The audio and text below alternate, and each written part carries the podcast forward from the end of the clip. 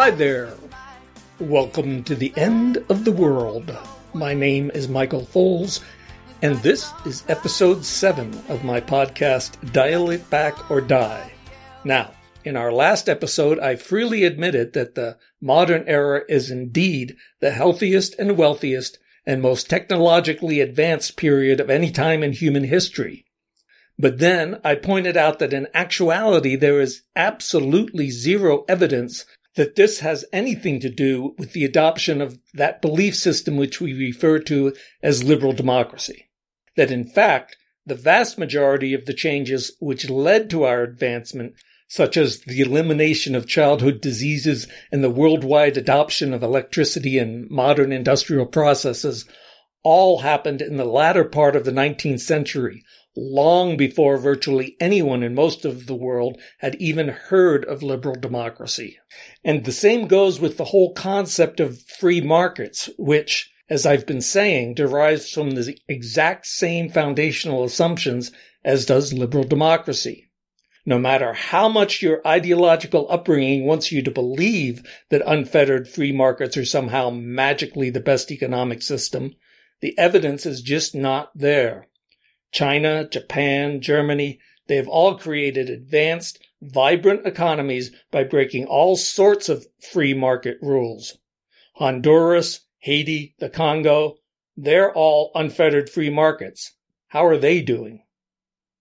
Because even if, like most economists, you say that efficiency, not morality, should be the main determinant when evaluating economic systems, then as I pointed out last time, you can make a strong argument that the most efficient economic system ever was Nazi slave labor.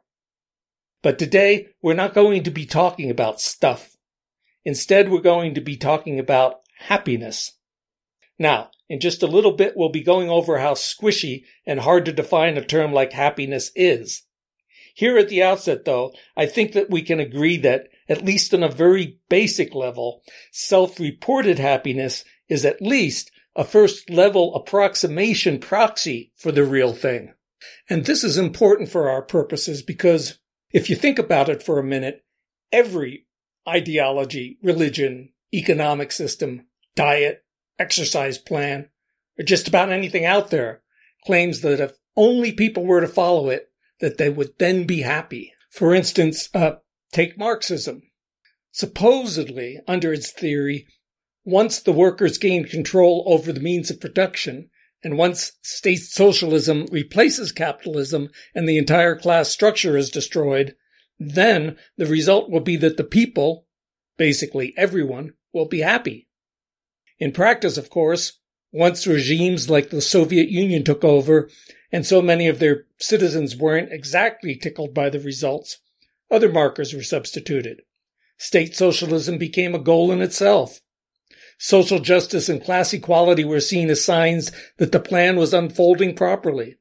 As I've already mentioned, under Marxism, the greater good of the wider society was still seen as more important than individuality or personal fulfillment or happiness. So true believers could still legitimately kid themselves that Marxism was working as planned.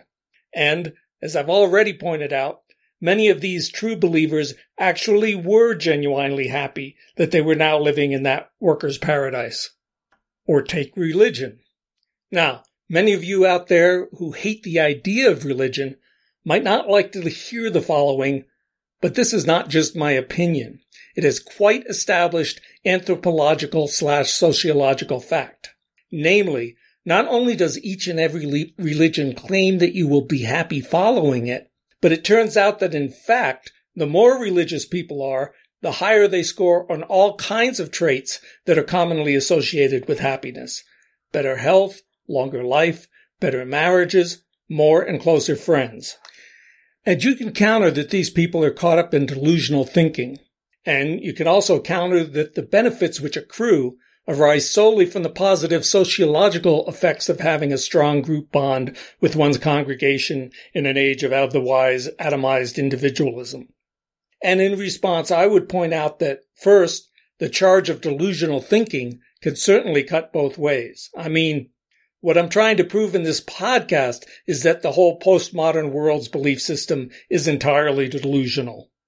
Anyway, second, without getting into the argument as to whether religion is ultimately real or not, I will readily agree that most normal people's reasons for joining a religion are not theological, but anthropological.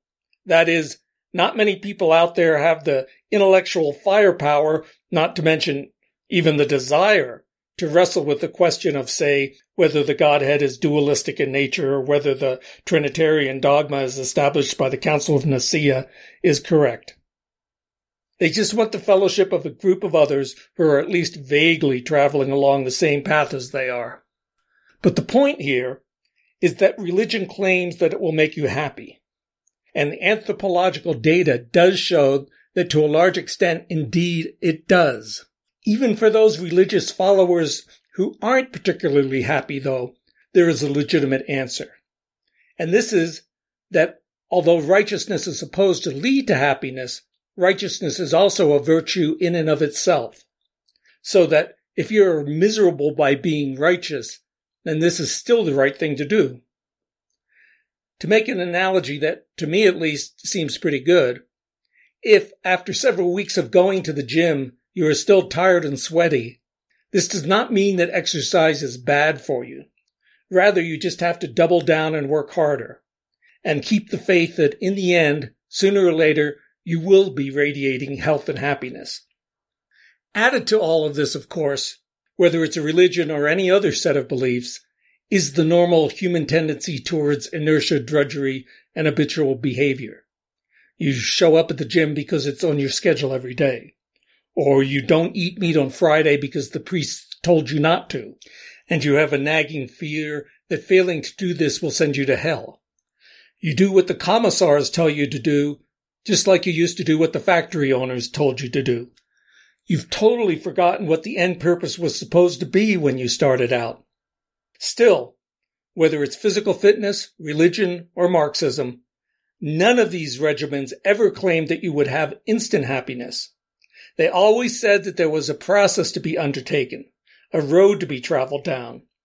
And you could always track your progress by, say, measuring your cardiovascular fitness or engaging in less sin or by seeing that communitarian progress that was actually going on around you. But here, utilitarianism slash liberal democracy is qualitatively different because it claims that if we adopt its principles, then happiness will indeed be instantaneous. Remember Bentham's claim that his whole point was to generate the greatest amount of happiness, which he made synonymous with pleasure, for the greatest number of people. No intermediate phase of greater justice or greater righteousness or better heart rate. Immediate happiness. So, now it's been around a half century since this mindset of liberal democracy has basically been in charge here in North America and in Western Europe. In our media and in our culture, we've had more sex and more imaginary violence than anyone could have even imagined 50 years earlier. We eat all that delicious food, bathe in all those bubble baths, drive all those sleek cars which hardly ever break down. Even the word decadent is now used as a positive, desirable trait in so much of our advertising. So, how are we doing with that happiness thing? Well, as I've already pointed out, people like Steven Pinker can throw all the statistics at us that they want and then call us idiots for not being happy as a result of those statistics. But efforts like this aren't moving the needle one bit. Ever since from before 1990, no matter who the president or what the economy, majorities of Americans have told pollsters that they think that their country is on the wrong track. Indicators of social trust are collapsing. Faith in social institutions has collapsed. Incidences of chronic depression are steadily rising. The suicide rate is up some 30%.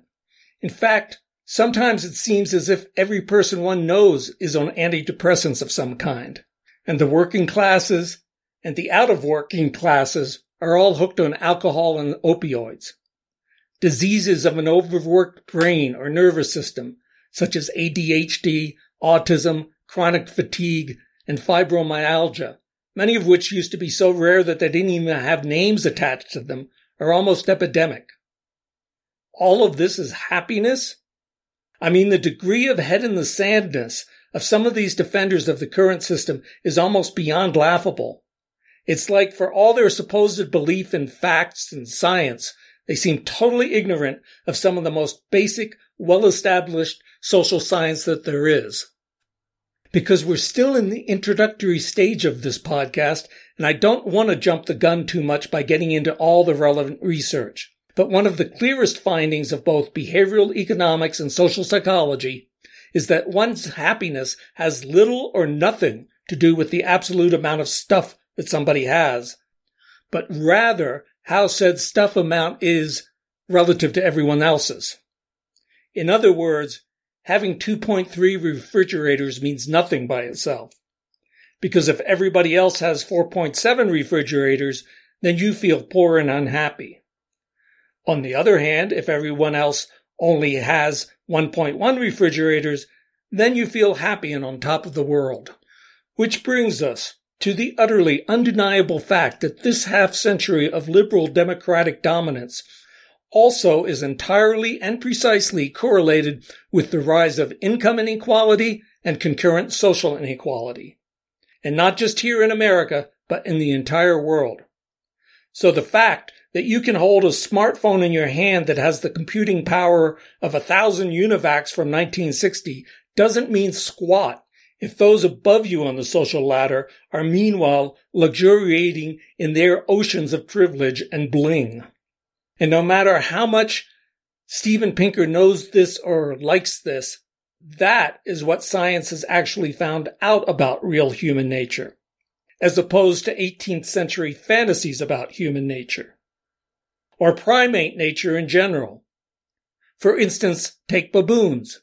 In many species, the troops have extremely strict hierarchies, and it turns out that the out of luck male baboons at the bottom of the totem pole produce stress hormones in staggering amounts, which of course destroys their health.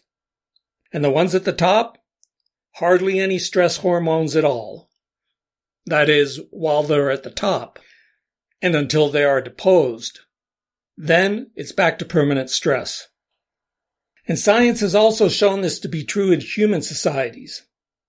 Now, I lived in Canada for several years, and I personally find single payer health systems to make perfect sense. But the argument that lower class people here in the States die more because of lack of health care just isn't true. Because research has clearly shown that even in countries where the government fully covers everybody, and even after you've statistically adjusted for wealth, education, and bad habits, people of low social status still die far sooner than the rich do. In other words, social status is the single determining factor in ultimate health outcomes. Now, let me interject here one of those remembrances of my own times past. I grew up in Allentown, PA, a city of around 100,000 people. And the father of one of the girls in my little social group just happened to be the richest man in town. He owned a trucking company and a pretty famous department store. He was also an art collector, and they literally had a Picasso in one of their bathrooms. But the house that they lived in was on a normal city street, and it was far more modest than it could have been. And he himself was a really down to earth friendly guy. And when I was accepted by Yale, my mother was making 75 bucks a week. And I was a little concerned that I would be surrounded by a bunch of von Stauffenbergs. After all, up until a year or so earlier, Yale had still felt it necessary to include a rule that you weren't allowed to have servants on campus. But once I got there, it turned out that, except for a few old style preppy slackers, everybody else was unself-consciously egalitarian. In fact, there was one really low key kid that hung out with us that we knew was from a family of millionaires.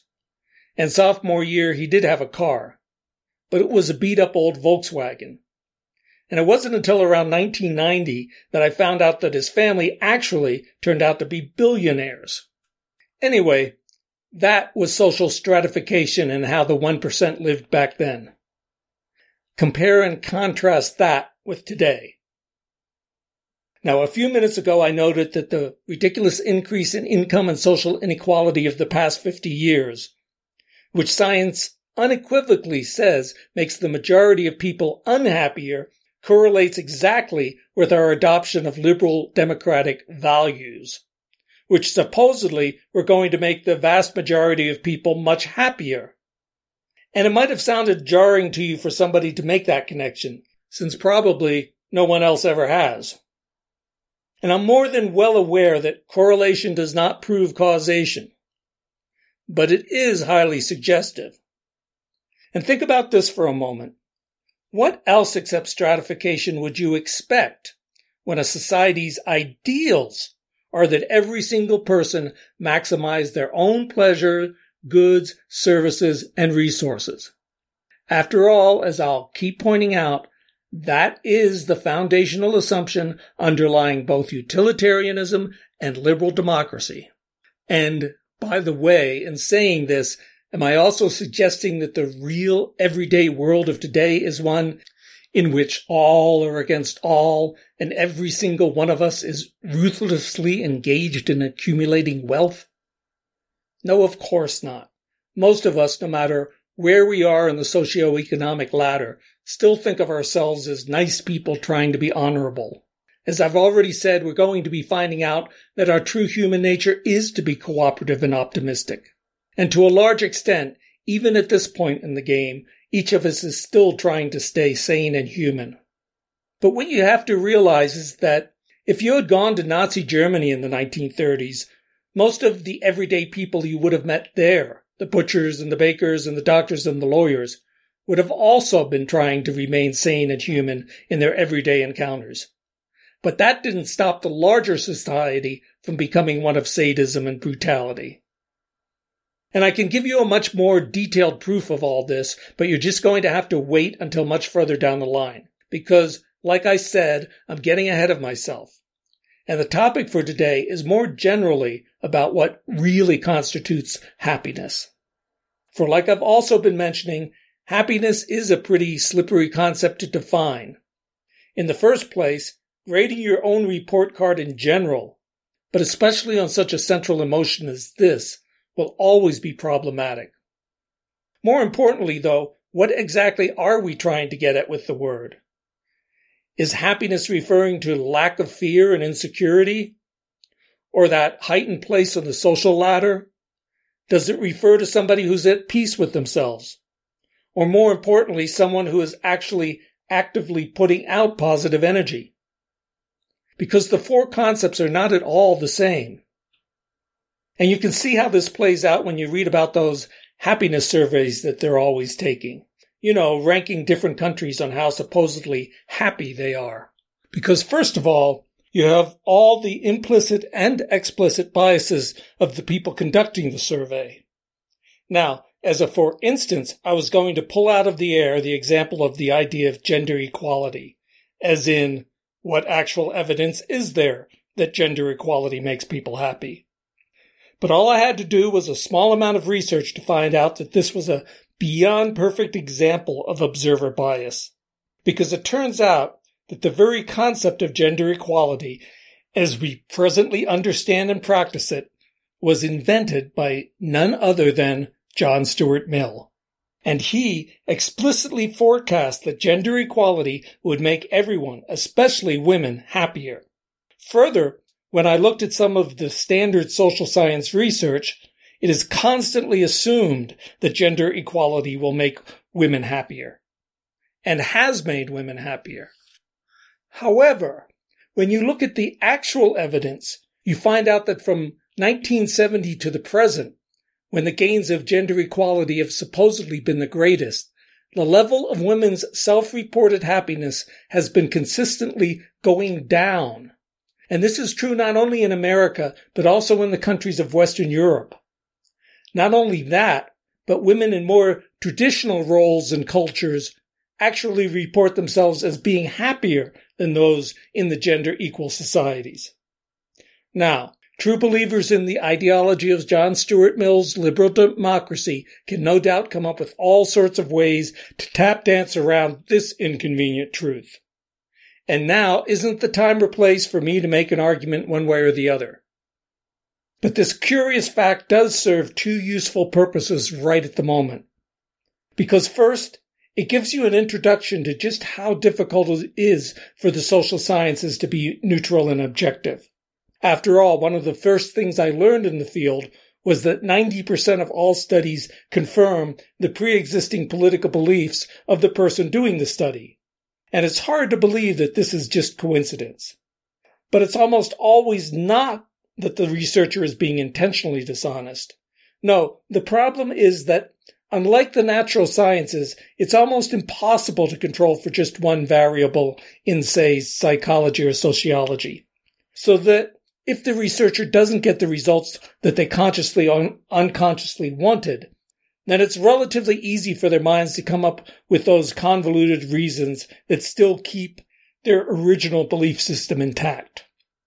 And since the researcher's peers almost always share the same original belief system, then they are not going to see what's really going on either. And this doesn't just happen with the value system of liberal democracy. A Marxist social scientist would rate a communist country as being innately happier. Same thing with a Nazi social scientist. And yes, they did have them. Judging a highly authoritarian country. Which brings us back to that happiness survey. Because a survey taker who is a true believer in gender equality will naturally rate a more gender equal country as happier and better than one that isn't. To them, the truth of the matter is self-evident. So it's probably no surprise that the countries which usually top the happiness survey lists are those like Denmark or the Netherlands, which not so coincidentally are also the furthest along the journey to liberal democracy. Not that I have anything against Denmark per se. It's rich, at peace, and has a terrific social safety net. So that, especially if you're using that first definition of happiness, namely as a lack of fear and insecurity, Denmark certainly would rank right up there. But again, is this really due to the ideology of liberal democracy? Because Denmark, like the rest of Scandinavia, is also highly egalitarian, which, as we've just been discussing, does greatly diminish stress. And most sociologists agree that the egalitarianism of, of the Nordic region is a function of the culture which developed centuries ago, back when these countries were poor, hardscrabble, religious places. And that therefore cultural egalitarianism, not liberal democracy, explains that wonderful safety net. And here's something else. Denmark is a small, homogenous place held together by its unique language and sense of Danishness. And, as we'll see further on, an ethnic sense of belonging, a feeling that you are an accepted part of the group, is also something which greatly reduces stress. But this ethnic sense of belonging is actually the direct opposite of what liberal democracy teaches us to be a virtue. In fact, that's why with the recent waves of immigration, those previously homogenous countries like Denmark, Sweden, and the Netherlands don't feel quite so safe and happy as before. And it's why those new nationalistic political parties, which specifically repudiate everything about liberal democracy, are all the rage in those places these days. So, one can conclude that the country's relatively recent adoption of liberal democracy has little or nothing to do with the happiness of Denmark. Finally, remember those other definitions of happiness. Because if you went down to the bottom of the list of one of those happiness surveys, you'd no doubt find a lot of African countries. And unless you've been there, you can have little understanding of the depth of poverty, the lack of infrastructure, and then no objective reason for hope that pervades so much of the continent. So of course people there will tell the survey takers that they are unhappy. But if you're not hanging out in refugee camps, and you should understand that the vast majority of Africans are not in refugee camps. In other words, when you're in the real world in the rest of the continent, and if the most basic, basic needs are being met, and even sometimes when they're not, then very often you feel a weirdly positive energy. The work ethic is strong. The women are singing. People are hoping anyway in the face of all that poverty. I've even met people who are almost starving who still have a sweet, friendly disposition and who are always ready to help. So try this sometime. Stand on a street corner in Copenhagen and flash a big smile at the strangers walking by. See how many smile back. Then do the same thing in most places in Africa. Then ask yourself, which people, the rich Northern Europeans or the dirt poor Africans, are really the happiest? But when it comes down to it, it doesn't really matter what definition of happiness you use. Because whatever definition it is, it's pretty transparent that pretty much no one is happy in the West these days. Like I said, all those social indicators from suicide rate to the degree of social trust are all in the toilet. And what's true in the microcosm is also true in the macrocosm. I mean, of all the various theories on how and why somebody like Donald Trump could get elected, not a single one of them says that it's because people were happy and satisfied. And the progressives are just as unhappy as the Trump supporters, if not more so. For instance, take racism. Because I can remember my brief encounters with the South way back when. If you were remotely different, you could almost literally cut the hostility of the whites with a knife. And you could still meet rural blacks with the yes massa, no massa kind of attitude. Nowadays, compared to then, America, especially the South, is virtually prejudice free. And I don't think that back then anyone would have even predicted that the future could be so bright. Now, is everything perfect these days? Of course not. On the other hand, I'm not aware of anything at any time in history that was perfect. Yet instead of being thankful and optimistic because of the progress, almost any good progressive is over the top angry at whatever vestiges of injustice remain. Why is that? And I can go on and on with other examples how totally dissatisfied almost everybody is but I am trying to keep this positive. And I'm reminded about something I read once where historians went over reams of personal memoirs and remembrances of people who had grown up in the towns and small cities of 1890s America. You know, back when GDP was probably a tenth of what it is now, when children were still dying of those childhood diseases, when objectively speaking, problems of race and just about everything else were far greater than today. And the historians were hard pressed to find anyone from back then who didn't have happy and fond memories. Okay, so we have a situation where the theory of liberal democracy unequivocally stated that adoption of same would make everybody happy. And the result is that everyone feels alienated, alone, and generally freaked out about everything. So does this mean that anyone even offers the, suggestion that maybe the theory is wrong? Once again, of course not. After all, remember my little dictum that ideology will always trump common sense. No, liberal democracy must be correct. We must be doing something wrong. Or, as it presents itself these days, they must be screwing it up for the rest of us. Which takes us back to that putative divide between Democrats and Republicans. As I've said though, it really doesn't have anything to do with political thought anymore. It's more like we've divided into shirts and skins, and we vitally need that other side so that we can have somebody to blame. After all, it's impossible that the problem could be with liberal democracy itself, now isn't it?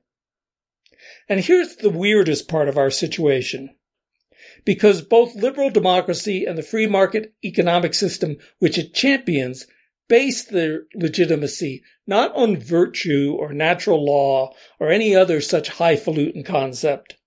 No, it's all based on how people vote, either politically or in the marketplace. If Ajax toothpaste sells better than Acme toothpaste, then Ajax toothpaste must be better. So how bad has it gotten in the political marketplace that people are so unhappy and unsatisfied that even 10% of them would vote for somebody like Donald Trump? Yet, as I've mentioned, no pundit of any political stripe has ever come out and said, well, I guess that this means that the whole idea of liberal democracy sucks. It's kind of like somebody keeps telling you about how ultra delicious their new sugar soaked mustard and mayonnaise pie is. So you try some and you almost throw up. So then they stand there and endlessly berate you for what a moron you are for not loving their sugar soaked mustard and mayonnaise pie. After all, they've already told you how ultra delicious it is. So what's next? Do they pull out a gun and force you to eat more of it? Or are you enough of a true believer that you willingly fight back the gag reflex and chow right on down? I suppose that we're finding all that out right now. So anyway, I hope that I've proven by now that that portion of our world today which still is wonderful is not a function of liberal democracy and is not a function of enlightenment values. So what is it a function of? Okay, we'll be getting to that in the very next episode. In the meantime, though, thanks again for so far having listened.